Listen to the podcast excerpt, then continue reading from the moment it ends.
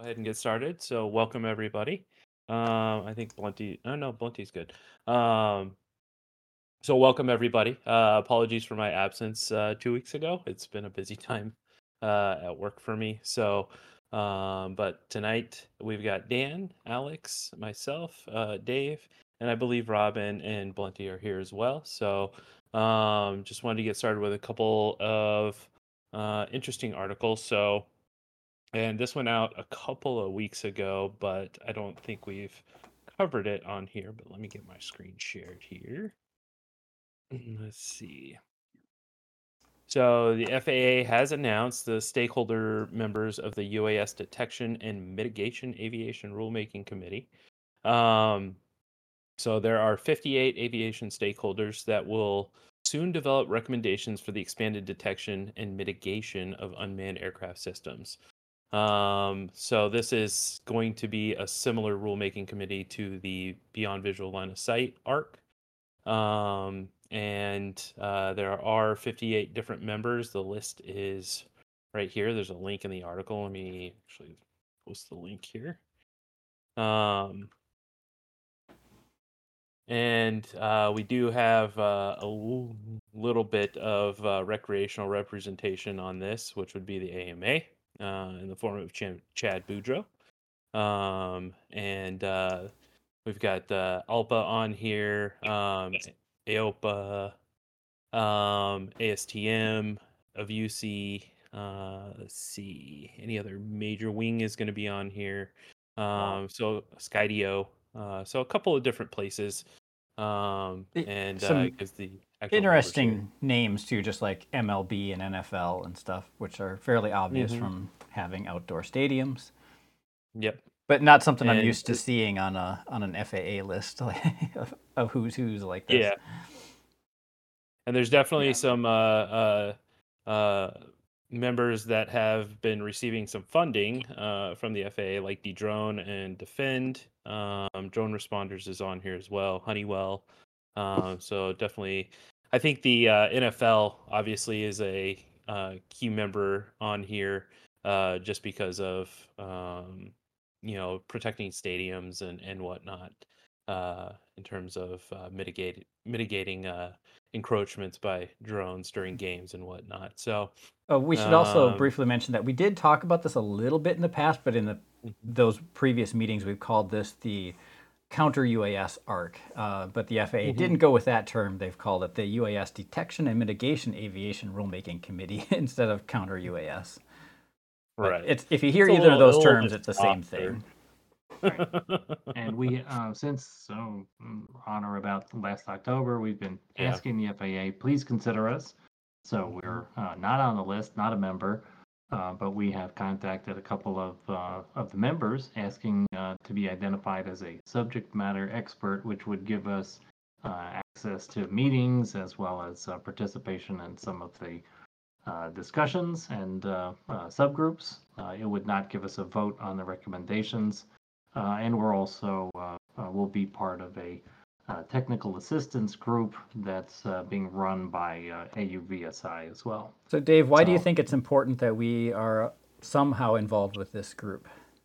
I, uh, for two reasons. I think the tech, being aware that technology is important from the perspective of what type of uh, technology or is going to be able to uh, disable or take our our our aircraft out of the sky. Just so from an awareness, um, Mhm. and secondarily, uh, I'd like an appropriate representation of people flying FPV, uh, so that there's not a uh, a, a characterization of careless, clueless, and criminal as uh, all of the uh, small UAS operators. And how many so, representatives are there for recreational operators here? There's AMA. Is that the only one? Well, I would, yeah, Yeah. I would assert that the AMA is uh, primarily uh, interested in uh, fixed wing line of sight uh, aircraft uh, uh, from flying fields, and and I, I certainly understand that the multi GP is a special interest group of the AMA, and I know that the AMA headquarters folks are uh, interested in growing the AMA organization with uh, drone participation. Uh, but if you if you most fields that uh, certainly I I work with uh, are are more interested in fixed wing line of sight uh, model aircraft. So I would I would assert that there's very little uh, recreational drone uh, uh, FPV type of skills on out of these 58 companies. Yeah, I would say maybe Aloft would be kind of a side a, a side recreational support. Uh, John Grains has always been pretty uh, supportive absolutely. of recreational for sure. So good. maybe good point. one and a half, one and three quarters. Absolutely, so I agree with that. um, Yeah, and a lot of 50 these companies and names are people we're familiar with from the Beyond Visual Line of Sight ARC, from the AAAC, and other things like that, right? Right, so we've been able to reach out and, uh, and ask for, um, uh, please, uh, identify us as a subject matter expert. Absolutely, we know a, nu- a number of, uh, these folks, and so it's, it's not a matter of, oh, it must be a rotation. So this is, the this is the same crew that's been on many, many, uh, tasking groups, as Dan points out, as well as Beyond Visual Line of Sight Aviation Rulemaking Committee. And here's the key thing that I'm seeing a lot on here is a lot of this is associations. So it's member org like associations that are supporting multiple um, people in, within their their segments, right? So you've got the Airborne Public Safety Association, uh, Airline Owners and Pilots Association, um, American Association of Airport Executives, um, stuff like that. And this is something that I think the uh, and something I'm just going to toss out there is that associations can be strong, um, strong uh, kind of organizations when they're representing um, multiple aspects of their, you know, kind of segment of the industry. And this is something that I think Yeah. the the the And they're uh, usually well funded in a 501c6, and they usually Yeah. have uh, lobbyist uh, arms. and it's something that we're lacking in the hobbyist community, right? So, completely. uh, yeah, we have nothing. No, we don't have any trade association uh, operational. yeah so maybe something to consider um but uh yeah so this will be moving forward and um i thought i saw something that there might be another one coming up another rulemaking committee or or something did you send an email about it dave I'm That was sorry. this Um, one. was it this one okay Yeah, when I first saw it, I thought, oh, maybe this is different, but it's just because yeah they okay gave it a different title than we were expect. You know, we had been previously talking about it under.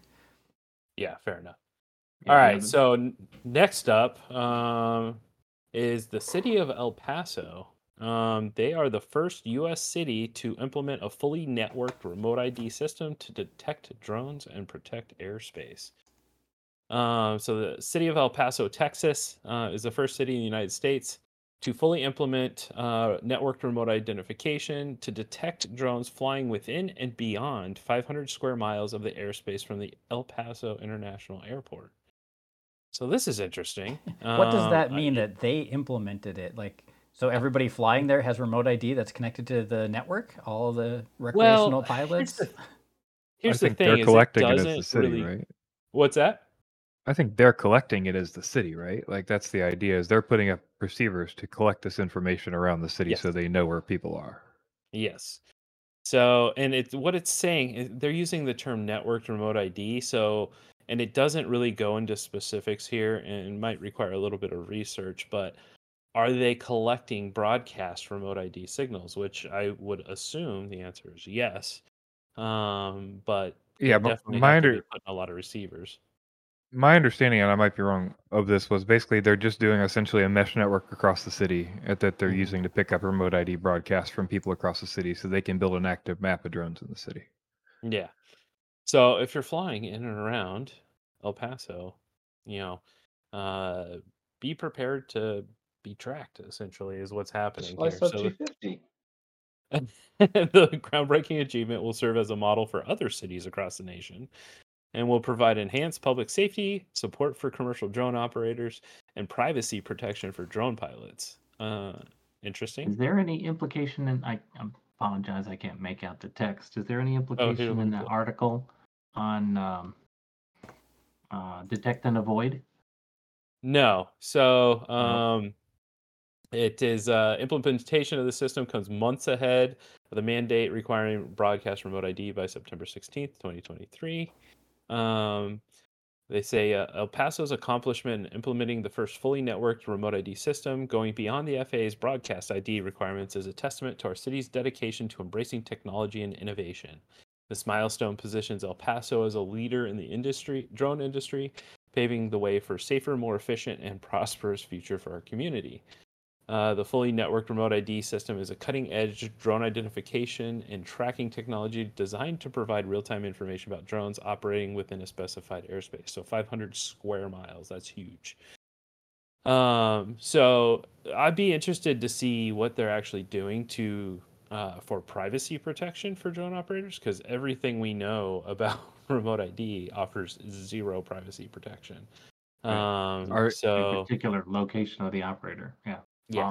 Do they have? a- I think this is part of people what people are worried about. Is there? Do they have a responsibility to worry about privacy when they're only broadcasting a number and not the name of the person and the location? You know what I mean? Like, hmm I think there's like this barrier that happens where because you're a number and not a name, it becomes a different implication, and I think that's a concern people have. I mean, this is going to Yeah. happen everywhere. It just happens to be the city that's doing this. You know. Mhm. Um, and the other thing, you, Dave, you asked about detect and avoid. They do say, like, they they they talk about a square mile radius from the airport, and they talk about um, civil infrastructure or restricted zones. So I do think this is going to be like data used for detect and avoid, and like sort of uh, moved into that zone, or that's what I would guess anyway. That's Oh. probably why they're paying for. That's how they're paying for this, right? Or Like, they'll use this like as that's part of evidence. As to why they need a counter UAS system in particular Right. places. Oh, we detected 3,000 drones flying over this prison or this water treatment plant, so we have to do something about that. Yeah, it's going. uh, I asked the detect and avoid question because uh, the FAA explicitly has said again and again and again that remote ID is not to be used for detect and avoid. So Right. we're not even uh, a month, you know, or several months before implementation, and we're having the the discussion. So this should be interesting. I mean, these cities can't even figure out they're not allowed to make their own rules, much less the. You know what I mean? Like, I think Yeah, they right. probably think they're doing amazing work because they're going above and beyond here. You know? that's right. Yeah, so hey, Joe, so jumping in, Dave. So yeah, yeah, absolutely. You know, the the regulatory environment doesn't doesn't give municipalities the authority to do any kind of counter drone as far as taking or stopping drones out of the sky by default. But I, I can say at least locally, uh, for instance, last week we had a uh, we had a helicopter pilot that reported a drone that flew um, over them, and the helicopter was at 900 feet. So you know that's a that's a problem. So I know at least locally uh, the data that we're using uh, with the RID and the RF packet detection. It's um, even though it doesn't identify the operator, since it does track and identify the locations, it just gives people a tool, you know, on the enforcement side to go and try to make contact. And you know, it's not to be me. It's you know, if somebody's flying a drone at 900 feet around a helicopter, that's a problem. You know, it's a it's a big safety issue that gives the drone community a bad name. So. I don't know specific to El Paso, you know, how they're planning on integrating it, but I know at least locally with us, um, we're using that data and that technology to try to keep our airspace safe and then to follow up when we do have encroachments and complaints and things like that. Hmm, good background. Thank you, Rob. Can I be ask interesting Rob too? Because oh, go ahead. Yes.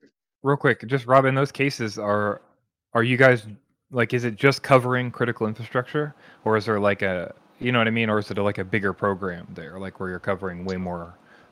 It, it depends. So for us, we're just uh, we're just kind of covering critical areas. Um, but I know like airports, like DFW International, the technology that they use, they can cover about a 30 mile radius. So and that's way well outside of you know their airport area.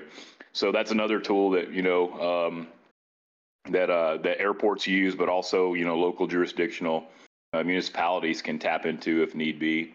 Um, but it's, it's one of those things. It's not being actively. I can tell you, it's not being. We're not actively monitoring that stuff. You know, looking for, you know, who's flying. You know, 250 feet in a 200 square. It's not that. It's when something. There's thousands of drone missions every. You know, every single week in those areas. The only time it really comes into play is when something comes up or something happens or there's some kind of a report of something where we know something's wrong. Interesting. No Well, we'll Thank see you. what happens. It, it'll definitely be, uh, you know, interesting to see what kind of information comes out of this if if we get you know any kind of information. But um, 500 square miles is quite the uh, big cluster around that city. So um, yeah, it'll, we'll see what happens. We're going to also see. I think we're going to see this technology, you know, expanding to other places because historically, to detect, um, you know, to detect aircraft, you were going to need, you know, like the uh, aero armor, the aeroscope, the, the hidden level, the places that could detect the actual frequencies in the packets. Where now with the RID requirement with the Bluetooth or the Wi-Fi, you know, it's essentially any cell phone can detect it and pick it up. So I think that this technology is going to be more and more widespread because really, if you think about it, you know, El Paso just has to put some kind of a sensor equivalent to a cell phone, you know, Mhm. at strategic places around those 500 square miles to get the detection. So A- Alex is te- teasing Apple, of- of course. Is app, and the the joke that that Alex is making is that Apple uh, detects Bluetooth 4, and of course, uh, Remote ID has to uh, broadcast uh, Bluetooth 4 and Bluetooth 5, and Bluetooth 5 is the beacon, and uh, that's the one that can go a good distance. So if you have an Android phone, you're in luck. You can uh, detect Remote ID if you want. If you have an Apple uh, there are apps available they, uh, that uh, provide detection, but uh, you're only going to pick up Bluetooth 4. And not every remote ID system will be broadcasting Bluetooth 4, Correct. as far as I understand.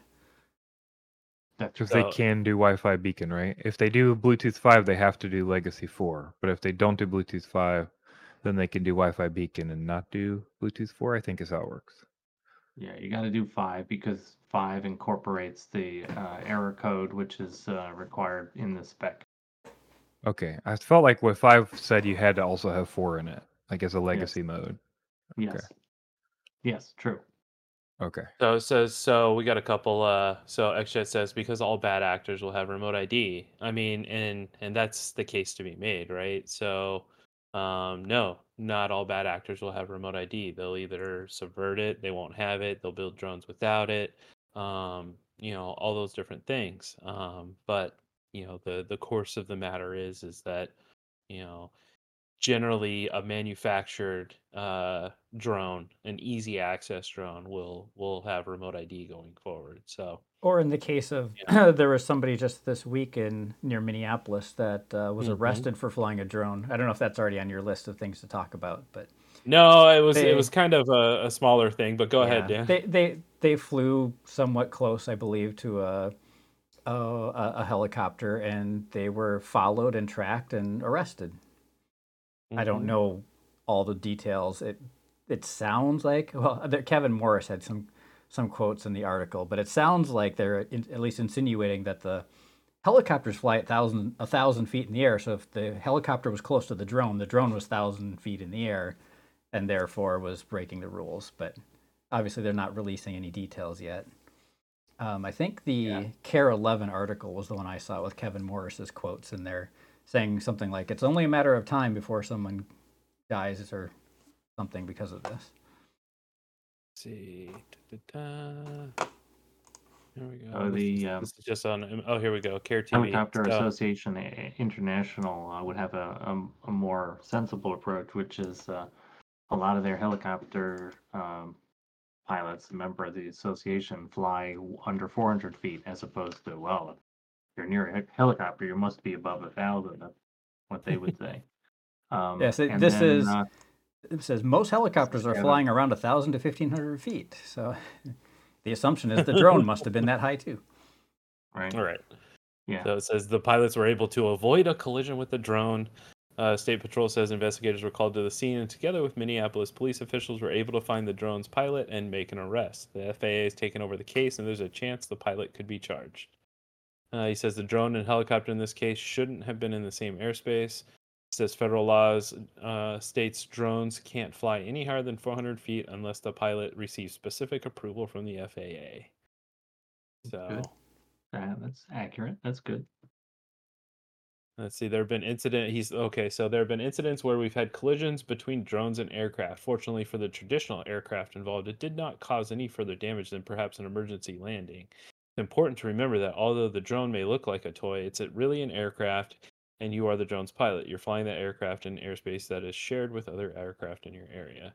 Nothing about uh, Oh, here we go. He's concerned that future crashes and loss of life that could happen. So- Yeah, I guess I exaggerated that a little bit. There is a concern that that could happen. It hasn't yet. So interesting. Uh, all right. So uh, another uh, another uh, kind of roundup in the uh, drone delivery market. Uh, Walmart backed DroneUp is cutting jobs as drone delivery market struggles. Um, so uh, let's see. It started laying off DroneUp. Uh, a Walmart started, or sorry, a Walmart backed startup competing alongside Amazon and others in the drone delivery market is cutting jobs across the company. The Virginia based company began informing staffers of the layoffs Monday morning, according to two people who lost their jobs and asked not to be named because they weren't authorized to speak publicly.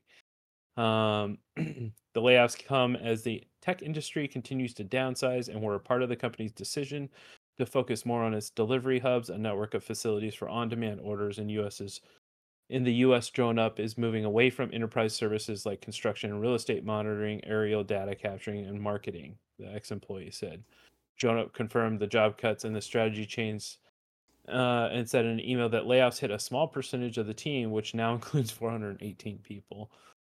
Um, so, company said that over the next six months, we will hire more people than were laid off.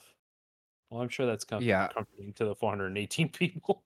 Uh, I think that it's a 418 is the total employment, and it's a, a small percentage of the 418 that's being laid off. oh, gotcha. Okay, fair enough. But it's yeah. I mean, I feel I- my, I'm with you. My heart goes out to anyone who's laid off. It's a it's an awful, awful situation. Yeah, I mean, went into Bed Bath and Beyond today, and it's just like, God, it must suck knowing your job is like there's a expiration date on it. Yep. You know?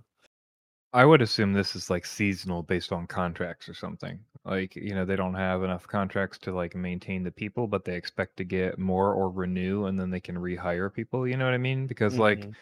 Otherwise, what is the business plan here for getting rid of people and then immediately hiring people back in six months? Like you that's not like a reasonable way to run a business. no, so, not at like, all.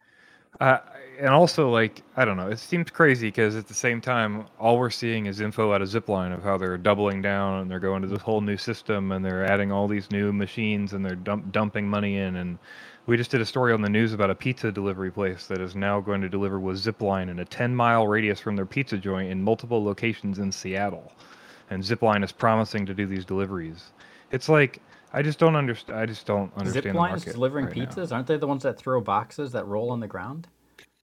No, this is with their new ones, right? So yeah, their Yeah, old they- ones are yeah, like they- toss it on the got one that ground. drops down, right? Well, Yeah, this is this is their little robot. They drop a robot and the robot flies down and then comes back up and then docks back in their big drone. DroneUp doesn't have a BVLOS waiver. Zipline does. Drone DroneUp's still limited to visual line of sight. Interesting. So Oh, it'll, There's it'll that. definitely be, be be interesting because they're both partnered with Walmart, um, and um, so yeah, it's just oh, and Flytrex has uh, signed multiple year multi year partnerships with Walmart. So, um, 36 WalMarts in the U.S. have the service uh, for drone delivery. So it'll just be interesting to see where this goes. I mean, we've seen we've seen companies come and go already in this, so it's not surprising to see layoffs, but it'll be interesting to see if they kind of turn it around or like Blunty said, it's just a seasonal contract based kind of thing. So they could Or also they know just this kind of is- model or mimic Amazon's model. you mean where they start fires when they crash? Yeah. Or well, just laying off and hiring people, laying off Yeah. and hiring people. The Yeah, similar sure. model. I just It might be. it just really hurts my brain to think because it, it costs so much money to hire somebody and train them and, and Yes. onboard them and it, I just I yeah it just feel, seems like something you say to appease invest, investors but you don't actually expect to hire people again in six months. But I guess we'll find out. Yeah, I mean thousands of dollars to just hire somebody and get them started. I mean, is, Yeah, is it- expensive. So And then the time for your staff, uh, yeah, it's just yeah. Yeah, I'm with you, Blunty. I'm with you. All right. So, last but not least, uh, we've got the uh, BS remote ID device coming from uh, Dronetag. So, Czech UAV uh, tech startup Dronetag is helping pilots in the U.S. stay regulation compliant, save money in doing so, and also show their true feelings about new rules coming into force in September with the company's new and evocatively named Dronetag BS And yes, remote the, ID. the BS stands for what you think it stands for. Sure does. So, Right, this is um, Broadcast cor- system. There you go. This is a clever. This is a clever company. So this is at, they're out of Prague, Czech Republic, and uh, Lucas Brchel, who has uh, been on a, num- a number of our Discord uh, servers and chatted with us. Uh, Mhm. We've spoken to him uh, a couple of times. Very bright, uh, uh, I would say young man, but uh, I hope he doesn't take offense to that. Um, running a, uh, a good size uh, electronics company. They have a number of uh, successful remote ID products and uh, cleverly and tongue firmly in cheek with the naming of uh, BS module. so uh, the BS will become uh, available initial on the yeah the the BS will become uh, available on Monday, May twenty second for the one day pre order price of forty nine dollars. Right. uh, before rising to what will be its habitual $89 per unit. So, uh, the company says the ultra compact device will permit drone operators to easily upgrade their craft and become instantly compliant with the FAA remote identification rules.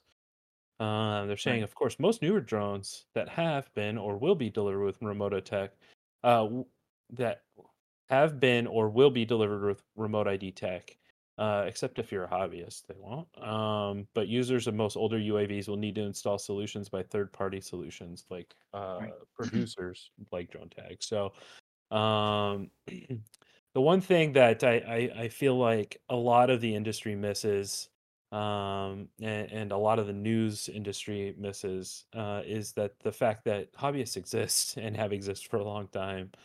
Um, and a lot of them assume that everybody's just buying off the shelf products um, which isn't always the case so um, there's going to be a lot of uh, potential market for things like this so definitely be interesting from that standpoint so Yeah, and we'll Um, um, we will uh, work to uh, get a hold of one of these um, mhm. and evaluate it to the best we can without uh, any sophisticated lab equipment. But uh, try it out, try it in the field, uh, weigh it.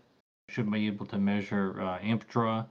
Um, and uh, chatted with uh, Lucas about this, and uh, he's very aware of our relationship uh, with Flite Test and that broadcast module. So we'll be transparent as always what we're doing, but uh, figure we'll get hold of one of these uh, BS modules as quickly as we can and share what we uh, what we can learn. Yeah, um, one thing they mentioned is that the software needs to be updated to get the UART out for the GPS. I think that'll be a big deal uh, for people because that was a big concern when I brought it up. Was like, hey, if I can just pull this as a UART to my to my flight controller, then as a GPS, then that's pretty easy and it's not a big deal because it's you know fifty bucks. The problem is Lucas talks about you know that's basically his break even cost. You know, uh, he used terms on our Discord like he was actually losing money. I suspect that's probably not the case, but um, he said $89 is going to be the final cost for the production volumes he's going to see. Um, you know, unless he sells like a crap ton of them all of a sudden. So um, 89 is definitely going to be steep to a lot of people who are still expecting the FAA's uh, estimates to be correct. Um, and I don't think we're going to see anything like that that includes the GPS. You know, you're going to Yeah. have to, you know, you're going to have to pay some money. Like, unfortunately, that's just the world we, we're living in right now. Uh, they also have the Dronetag DRI, which is fifty dollars that we talked about before. That's pass through for GPS. Um, I think that also needs an update to work with Betaflight. Um, and that, uh, yeah, is fifty bucks, but you need a GPS. And then the other option, there's that new one. I don't know if you added it to the roundup, um, but there's that new one that just got announced from CubePilot. That's forty dollars, and that one also needs a GPS as well. So you have to Seems surprising yourself and add- to me that these can pass the FAA's um, anti-tamper, you know, tamper resistance uh, features. As we all know, that's not an actual requirement because everybody just checks off. You know, these companies are allowed to check the box off and send it in. yeah, So unless you know, really somebody would have to do an independent review where they're going in and attempting to tamper with these, and then show how they're tamperable, and then the FAA would take that. You know what I mean? Like that's the only world I can see where something like this would happen because the FAA is not going to vet any tech. It's just pretty obvious that you could tamper with this just by not connecting an antenna or, you know, disconnecting an antenna. Or in the case of the one that passes Yeah. through a GPS, you don't connect a GPS and then there's no GPS. Well, remember signal. though, my understanding is the GPS isn't tep- isn't technically the target of the tamper, right? The, the it's actually the remote ID broadcast is what you can't tamper with. That was that was my understanding of the rule. So the funny thing is, is is that there's a specific requirement for GPS, um, a certain standard that they have to apply to for the remote ID. Correct, Dave? That's correct. It has to have uh, uh, horizontal and vertical accuracy.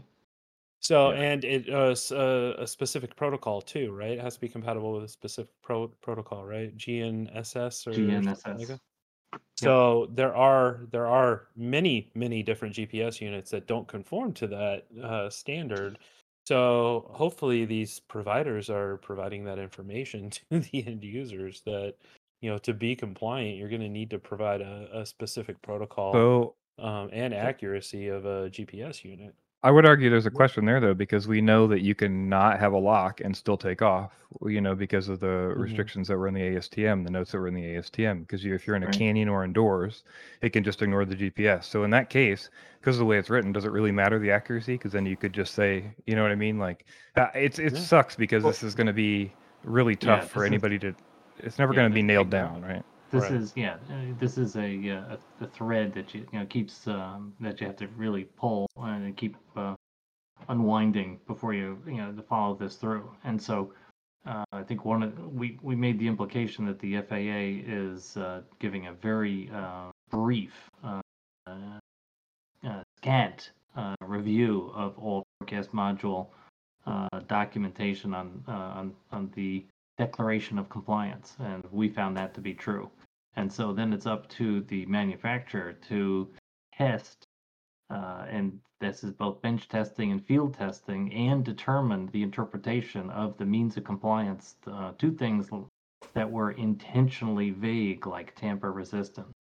So you know, there's there's some that do and some that don't, and this is going to be uh, a challenge. And it's one of the things we're talking to the FAA about is that their their review of these broadcast modules is not helping anyone. Just to, I mean, we're putting you know, companies that are doing this right, and Dronetag is uh, definitely one of them. Uh, put a fair amount of money into uh, development, test, and then uh, uh, and then how do you uh, you know how do you compare with someone who's done zero testing uh, and uh, you know cut uh, cut the whole cost? But you know, hey, there's a, a declaration of uh, compliance approval. That's, I'm I'm going to do the devil's advocate real quick and just and just say, would we really want to have a board at the FAA who thinks they understand technically but doesn't actually attempting to review all these modules and take four months per module? I, I totally understand. Like it just sucks because if you think of the alternative, the government's not going to do that efficiently in any way. They're not going to actually understand what's happening, and they were they would vet them poorly or not at all. You know what I mean? So Should just I look do, the I process do. They they have for they free give as it- remote ID Oh, modules. Oh, you took the words out of my mouth, Alex. I said we could give it to the same team that's working on FRIAs. Took the words out of my mouth. Boy, that's pretty cutting of us, huh, Alex? Mm. Ooh, Oh, we got some questions here. So let's see if I can. Uh, um, so Dajay says, uh, so any can anyone see the information being broadcasted or only authorized people? Anyone. Any- anyone, anyone with a see with it. a with a cell phone, generally Android that can detect Bluetooth signals.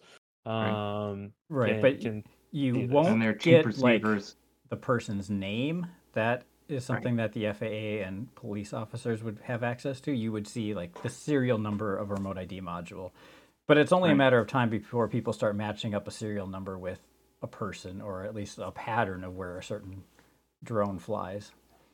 right, as well Right, as location. I mean, the the location will be It's a unique so- identifier. It's just as good as the name. Basically, yep. Yep. and it's all Um, law enforcement's going to have to go through the FAA to get any of that information, and Right. it, we don't know if it's going to be a subpoena process, if it's just going to be a request. Um, but at the same time, you know, I almost I wonder how it's going to look. You know, if it's like any other government maintained database, you know, I don't see why you know any of us in this in this meeting tonight couldn't go do an open record request on, you know, what drone registration corresponds to this remote ID uh, session. So Yeah. I don't know. Yeah, that's- going to interesting that how it was- lays out. Yeah, that was a point of uh, contention or and discussion with the uh, the FAA because know, there were a number of um, uh, private uh, pilots, and they said, "Look, you know, it's an open database in the FAA. If you know, if I have a tail number, I can find out who's the you know the pilot registered to that uh, that aircraft. And is this going to be like that? And the FAA swore that that was not the case, that they would protect it. But you know, we'll see. Do we know? Uh, so Dajay also asked, uh, do we know yet what the consequences will be if you're caught flying without remote ID? Good question. Well, probably education first. That's uh, usually what the FAA goes with. But if you do something stupid, then you'll get fined. So uh, this comes from. Let's see. I don't know that I trust that. Let's see. And, and Alex, I should mention that Alex is a fast team member, so and he got he's he says that with uh, uh, significant um, background and context. That's not uh, that's not just puffery. So it says, according to an article on DroneRush.com, as an aircraft operating within the national airspace of the United States, you could be held accountable for any aviation laws regarding the licensing and operation of an aircraft. This can include fines up to two hundred thousand dollars and civil Right. lawsuits if you put any humans in in harm's way. Right, It's- and um, I don't uh, know how made- accurate that source is, but Meat made the point that this is this is all civil, uh, all and absolutely Yes. right. These are rules and regs, and that means that you know, and so uh, to Alex's point, if you know you do something that's really uh, dull and you break a law, then you're up against uh, then you're up against uh, criminal. Uh, that, it's like uh, last summer we had that here in upstate New York, where Mhm. a uh, uh, the guy decided to mouth off to a uh, a rain a forest ranger, which is never a good idea, and uh, he got tagged with uh, reckless endangerment, which is uh, a thing in New York, and uh, they can take you for a ride on that one. So it's not a Mhm. good idea to argue. Yeah, the uh, so only what- uh, the only FAA like serious enforcement actions that I've seen have been pretty egregious stuff. You know, going all the way back to Trappy. I think that's the first major one that I recall. And then there was a there was a guy that was uh that was charged with criminal charges. I think it was in California. I think it was Los Angeles, if I recall. Uh, he actually crashed into a police helicopter, and then of course you have the Bengals encroachment, the guys that were flying down in the NFL stadium. But all of those things, uh, if you go back and you look at what they were doing, it was it- it wasn't just they were flying out with remote ID. It was pretty egregious stuff that you know actually put humans in in dangerous situations. And uh, part of that is the FAA can only publish um, incidents or enforcements if they're large, like for after a certain size. So a majority of enforcement that the FAA does is unknown to the public because of PII and other information. So the ones that you do see are big and stupid stuff that people. Do. So definitely uh, um, some good questions. Thank you for that. Um, let's see. Next up. Remote ID, always a hot topic. yes, it is. I have one that I would like to address real quick, which is: Are there Yeah, any go for it. consequences to putting out a fake remote ID transmission? Is that an FCC violation? It's a good it question. could be both. Um, so it could be. I, I mean, this is just me guessing. I'm not a I'm not a legal person eh, by any stretch of the imagination, but I would say it could be an FCC violation and it could be an FAA violation. Yeah, I don't think it would be because it's Double dipping. it's a public. Basically, it's an open spectrum. Anybody can broadcast on it and do what they want. Like But if you're you're busted putting out like a spoof, yeah, And There's a you can Yeah, you can spoof you- SSIDs for wireless. You can spoof all kinds of things, and you there's no penalty for doing so if you're u- using a public channel. As long as you're using using a device that's part of 15 uh, approved and it's legit. So that, I'm that's a wondering really if you get question. So- busted. I wonder if you get busted for something else though, like you know, putting like you get busted for not like for like let's say flying over people, and then they can throw that on as an additional charge that you were putting out fake information. yeah, we. Could, I yeah, suspect there- they would find a statute to get you under Right, and there- if and you there- broadcast 500 fake remote ID signals in an area. Yeah. Right. and yeah, I'm, it's, I'm with um, Blunty on that. I think you would be it'd be like hunting a deer with a GPS collar. They would make it a goal. Hey Rob, just a heads up, we're getting some feedback from you when everybody else is talking, so gotcha. Sorry about that. Let me mute it. no problem. Yep. All right, so Dave, uh, what do you got? Um, so Dan and I have had the uh, the august pleasure of uh, updating our FPVFC safety guidelines. And so, as of uh, today, I think there's a new set of uh, FPVFC safety guidelines up on our uh, website. Looks like we lost Josh. Um, No, he's still here. Just his video's great. off. Ah, okay, wonderful. And the uh, so um, the as we've been we've been talking about this for a couple months, and uh, it's done. So it's updated, it's it's approved, and uh, and uh, the FAA is happy with our updates. Uh, the majority of the changes were two areas. One was uh, FPV racing, and uh, the second was uh, night operations. Uh, we um, declined to add anything in about a requirement for uh, strobes or lights to be added to the aircraft, and instead we said that uh, uh, you should be able to fly uh, with uh, ambient lighting, and if you can't, then uh, then that's an issue. You shouldn't fly. Although I would say also- that the paragraph we added about night flying is very open to interpretation.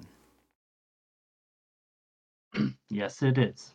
Yeah. W- yeah, Um, we had We'd also encourage anyone, and this is a, a a group of folks that are are more interested in regulations than most, so we absolutely would encourage you to uh, take a look at our uh, nice brief spelt 16 pages, I think it is now. It went from like 10 to 15 pages roughly, yeah. Oh Yeah. my goodness. Way too Um, much. so, so the uh, there were there was a, a lot of explanation uh, that we were asked to uh, provide, and that's the, uh, part of this that uh, really uh, got our uh, our dander up is that okay, I could see that there uh, our FPV racing we intentionally made it very light. We also intentionally made the night ops non-existent in our safety guidelines, and it was all- approved. So the FAA then came back and said, Or we "We'd- thought it was like you yeah. Yeah. Well, apparently it was because we now only now have the official letter from the uh, the FAA recognizing us. So it was approved. So um, they then came back and said, "Well, we'd like you to update these two areas: FPV racing and night ops." Okay. Then once we did that, they said, "Well, there's more in the document that we would really like you to uh, to update." Now we get into rulemaking via an advisory circular, and we're going to raise some cane over this. Yeah, they really got into the details, even definitions of words and all kinds of little things that, yeah. More very definition than they put in any of their rules. Yes, yes, yeah. So, so as a lot of folks know, we were uh, proud of the work we did with uh, drone safety team, where we led an ad hoc committee on the UAS ASRS, un, unmanned aircraft system, uh, aviation safety reporting system, uh, m- monitored or managed by NASA. So this is uh, something that, with the recommendations we made as a committee, if it's streamlined, this could make sense as a good way to report uh, incidents. So we wrote that up in our safety guidelines. The people reviewing our document had never heard of uh, ASRS. That's curious. And had never heard of, of course, UAS ASRS. So we had to change the reporting system, so or the whole write-up in our documentation. Um, we also made a big point of statute versus uh, requirements, and this is uh, you know law versus rules. Uh, so we had to lean into that a bit. Uh, we also were were uh, required to talk about what's what sort of flight preparation do we want to do on the aircraft, and uh, we were asked to uh, define appropriate and uh, nominal dimensions of a FPV freestyle field. Okay. Anywhere from we were about this big to this big, right? So we were able to agree on that last one that no, that's the antithesis of freestyle. There's there's no definition There's of no a limit. flying field. It'd be awesome if you guys knew, you know, what we were talking about. Yeah, it became very clear the person reviewing our regulations was thinking, you guys fly at AMA flying field, you do boring circles, and that's what the regulation should be about. No, sorry, sir, we do not. Yeah. So um, we've got a, an approved set of uh, um, um, uh, safety guidelines, and uh, uh, that's up that's up there, and uh, uh, that's one piece. Um, any any questions on the safety guidelines? Josh, did you want me to also talk about the couple other areas we're into, or hold Absolutely. on? No. So the I see one uh, one question: How are we doing on FRIAs? And of course, so we submitted on May second with a due date of May third. Comments due to a, uh, a set of guidelines that are probably going to go into place uh, about the programmatic environmental assessment for FRIAs. And so if you're at an AMA uh, flying field, and uh, the AMA came out yesterday and said that they have been working with the FAA since 2021 on this document. Uh, and news to us, um, the, the, uh, the AMA was has been completely silent uh, with anyone else on this. And uh, the AMA, if you're if you're flying at an AMA uh, flying field, you might get a buy on the programmatic environmental assessment. But if you're looking for a new field to be approved as a FRIA, you might be asked for an environmental impact statement. So the the the, the again, as usual with the FAA document, there's a lot of interpretation, and so. Um, our comments that we posted up on that document were uh, our response was scathing.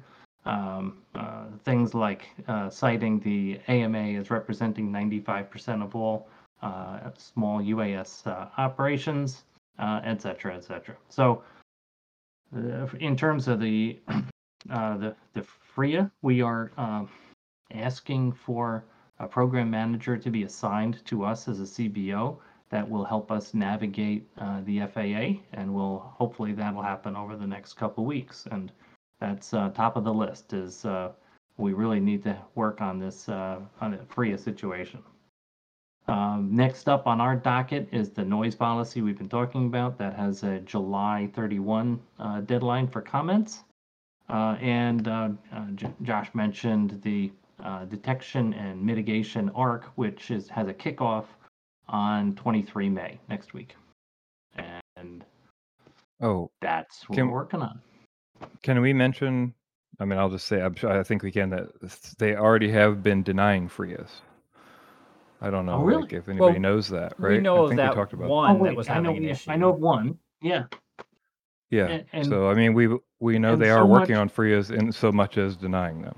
And so much for a serial process. Remember, they told us we're going to work on these as we receive them, and we know among the five or six of us that you know we we dropped in requests that were like early in the count, and have none of us have heard a word. So, it you know interesting. Maybe these uh, the folks that were denied, you know, maybe they uh, applied for uh, FRIA requests. uh, we in started.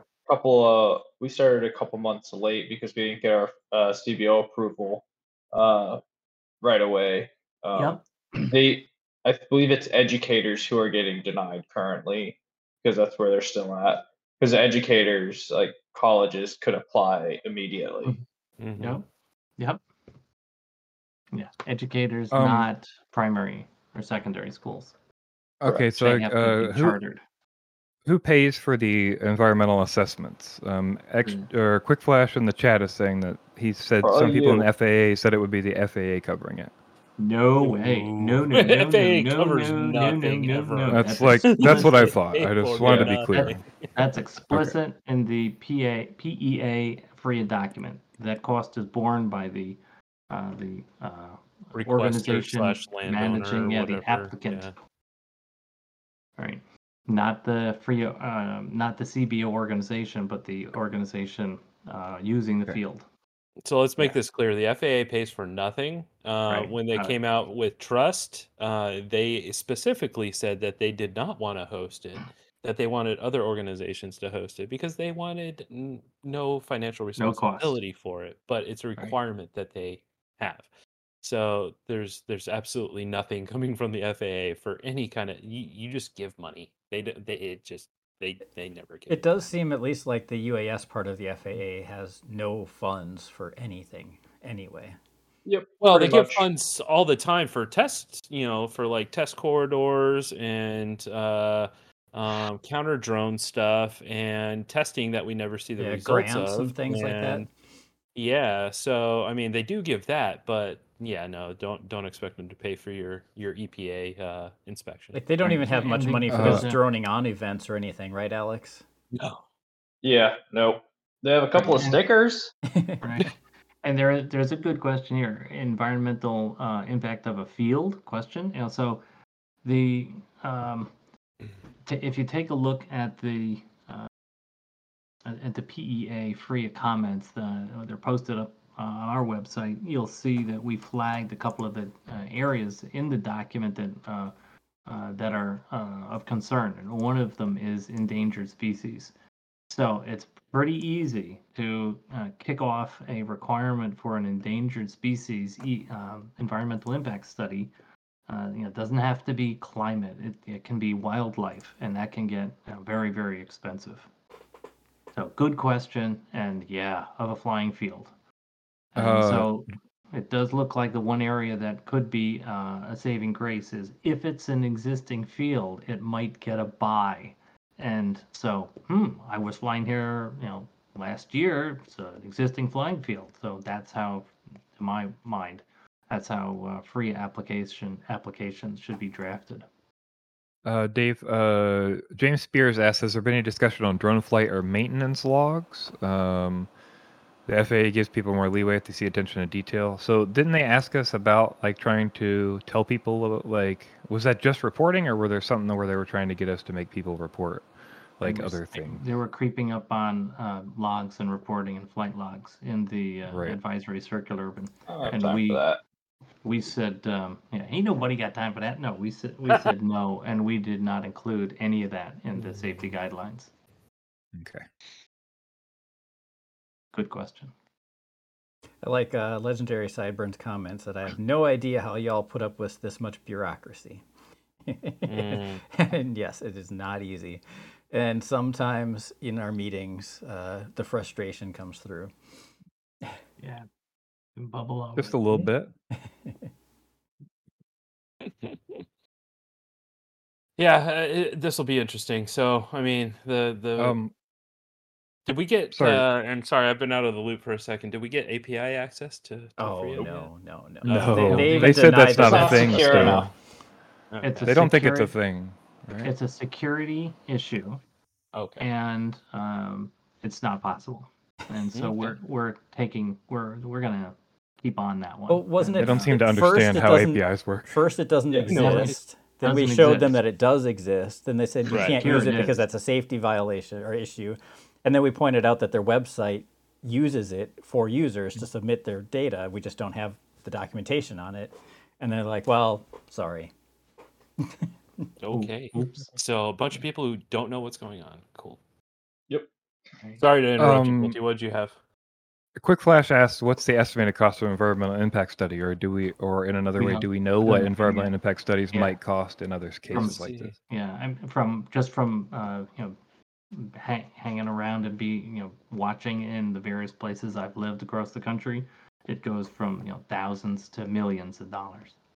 Let's see. So, a two month window should provide a sufficient time to complete a thorough en- environmental assessment. This is just random stuff. Uh, cost anywhere between 3000 and 5000 while a phase two assessment can range from 7000 to 60000 So, hey, there you go. I don't have that kind of money. You got to really want that FRIA, uh, I think. Yeah. More like And- And the, the to me the, the the downside is if if you say all right okay we'll do uh, an EIS and an environmental impact study and then the FAA says well we're going to deny you the application of the FRIA.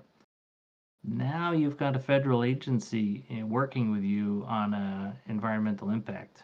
You think they're going to all just walk away and close up shop and uh, let you continue to fly? Yeah, not hardly. Well, so don't forget we that want if to you- walk through this. as soon as you put a remote ID module on your drone and fly it in that location, the environmental impacts must go away. what Dan is referencing is some of the uh, some of the FAA documents have said, you know, yeah, you know, your alternative is uh, just to use a remote ID uh, uh, broadcast module, which, in point of fact, he's absolutely right. So if we have a flying field, and you know, look, you know, it looks like wow, you know, yeah, they could they could stick us to say. Uh, we need to do an environmental impact study. You might, you know, it might be you know, the right thing to do is just to uh, put broadcast modules on your aircraft. I guess uh, Not a bunch of drones with a hundred dollar broadcast module uh, module is a lot cheaper than a three to six thousand dollar environmental impact survey, unless there's a lot of drones It's there. plotted out much Right. safer in, in Right, that bubble. and then it's- I mean, yeah. And then it's Well, because uh, they yeah, can get out their mitigate- their phone and see who's flying where. right and- yeah and remember this is this stuff gets into uh, you know you do the study then you have to do the mitigation if the mitigation is ever possible mhm. so yeah yeah this get this can, this can get ugly so we're we're the idea behind the programmatic environmental assessment is that the FAA was supposed to have done a lot of study and then if you if you're at an AMA field, most of the time you can, as I said, you can get a buy on this. You don't have to do any further work.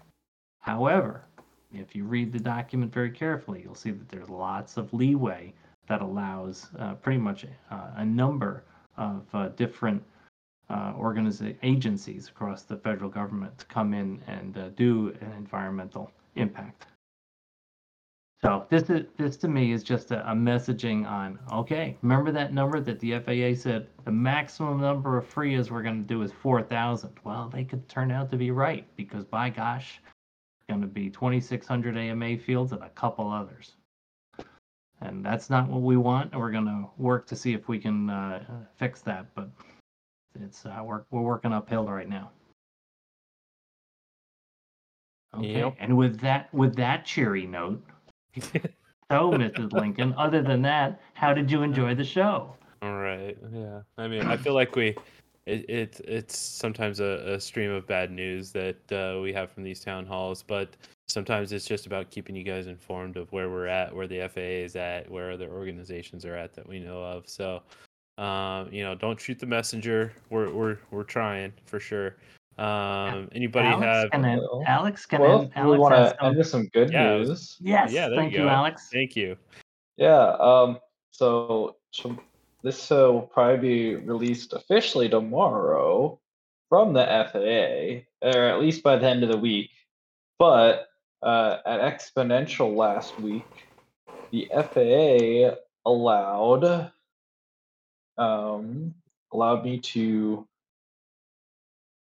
dive their booth at Oh, nice. like so they had like a tower in the middle of their booth so they let me fly my tiny whoop around it surprisingly um, and they're going to make a video that they're going to post on their website but here is the um, here's the flight i'm not sure can you guys see the black screen right now Let's see. We see your Discord. can you see the discord ah great. Ugh. i have to actually share. Oh, what wrong thing. Uh, it doesn't want to show the video player because i don't have this on youtube. Oh here we go. Now it will. So now you should be able to see the Yeah, it's a player. screen there. Yep, I And, dive uh, bombed the FAA. so this is their booth kind of and they let me fly my tile up around it surprisingly. It took a couple of days to actually get for them to give me permission to fly there but well it was uh You didn't just gorilla whip They it? no i didn't because i figured i would just ask and they ended up wanting to do a video about it and you can see there's a dozen fa folks all around the tower just flying through it and then Nice. at the uh, a couple of friends there who were also uh, enjoying watching Oh, Oh, nice. there you go. Ooh, Super nice, cool. Alex. But Nice. also very, then- very sad that you couldn't have done this outside. yeah and i kind of told them that this uh, couldn't have been done outside and uh, yeah that's uh, pretty much that Cool. flight Well done. uh, yeah. I hope And, some uh, FAA employees left learning a thing or two about drones. i'm pretty sure they did uh, Not we that- got some more of them on the simulator Not that it's going to change any right. regulations, but hopefully we're slowly changing a few employees.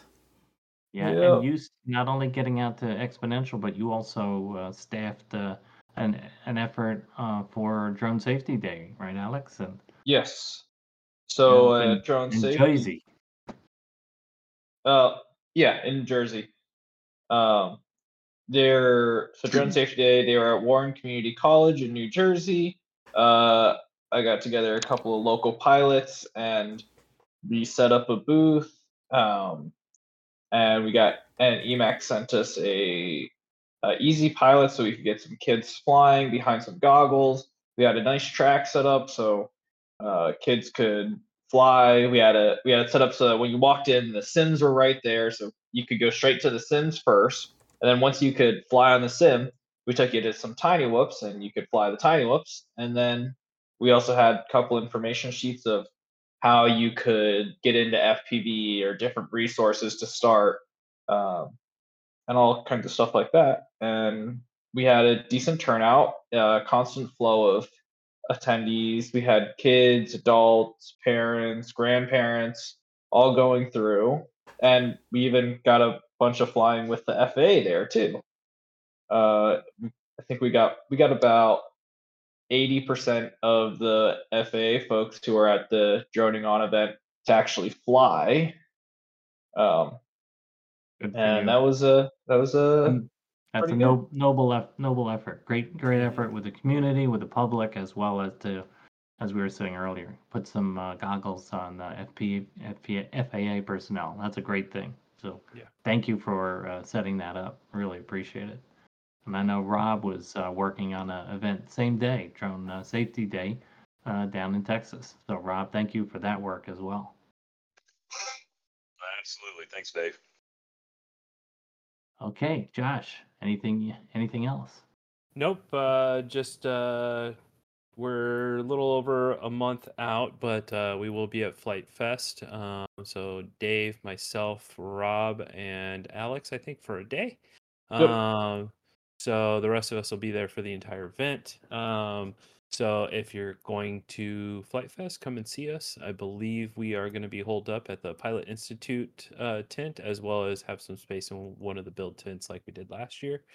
Um, so feel free to swing by, say hi, and uh, um, bring us whatever you got, and we'd love to see it, and uh, love to do some flying with y'all. So Yeah, Uh, come fly. The Yeah. week after Flite Fest uh, is IO, so if you're interested in IO as well, I'll be at the entire IO event. Way to go, And- Alex. Uh, so yeah, race. We all we'll have tracks for beginners all the way up through uh, world class pilots, but tracks are available for everyone to fly. Yep. And there's also a freestyle track, and if you only want to do freestyle, there's a freestyle only pass too. So it's discounted for if you just want to fly freestyle at IO this year too. Yep. All right. I think with that, we'll give you back the rest of your evening. Thank you guys for joining us. Uh, we definitely appreciate the uh, input, the questions, um, the comments. Uh, we love all of that. We love hearing from you guys. Um, and, uh, you know, like I said, sometimes it's a little doom and gloom, but uh, just keep in mind we're here to inform, let you know what we're doing, and uh, let you know what's going on uh, in the uh, regulatory space and. Uh, and, and a little bit beyond. So uh, thanks for sticking with us, and we'll see you in another two weeks, guys. Thanks. See ya. Thank you very much. Yeah.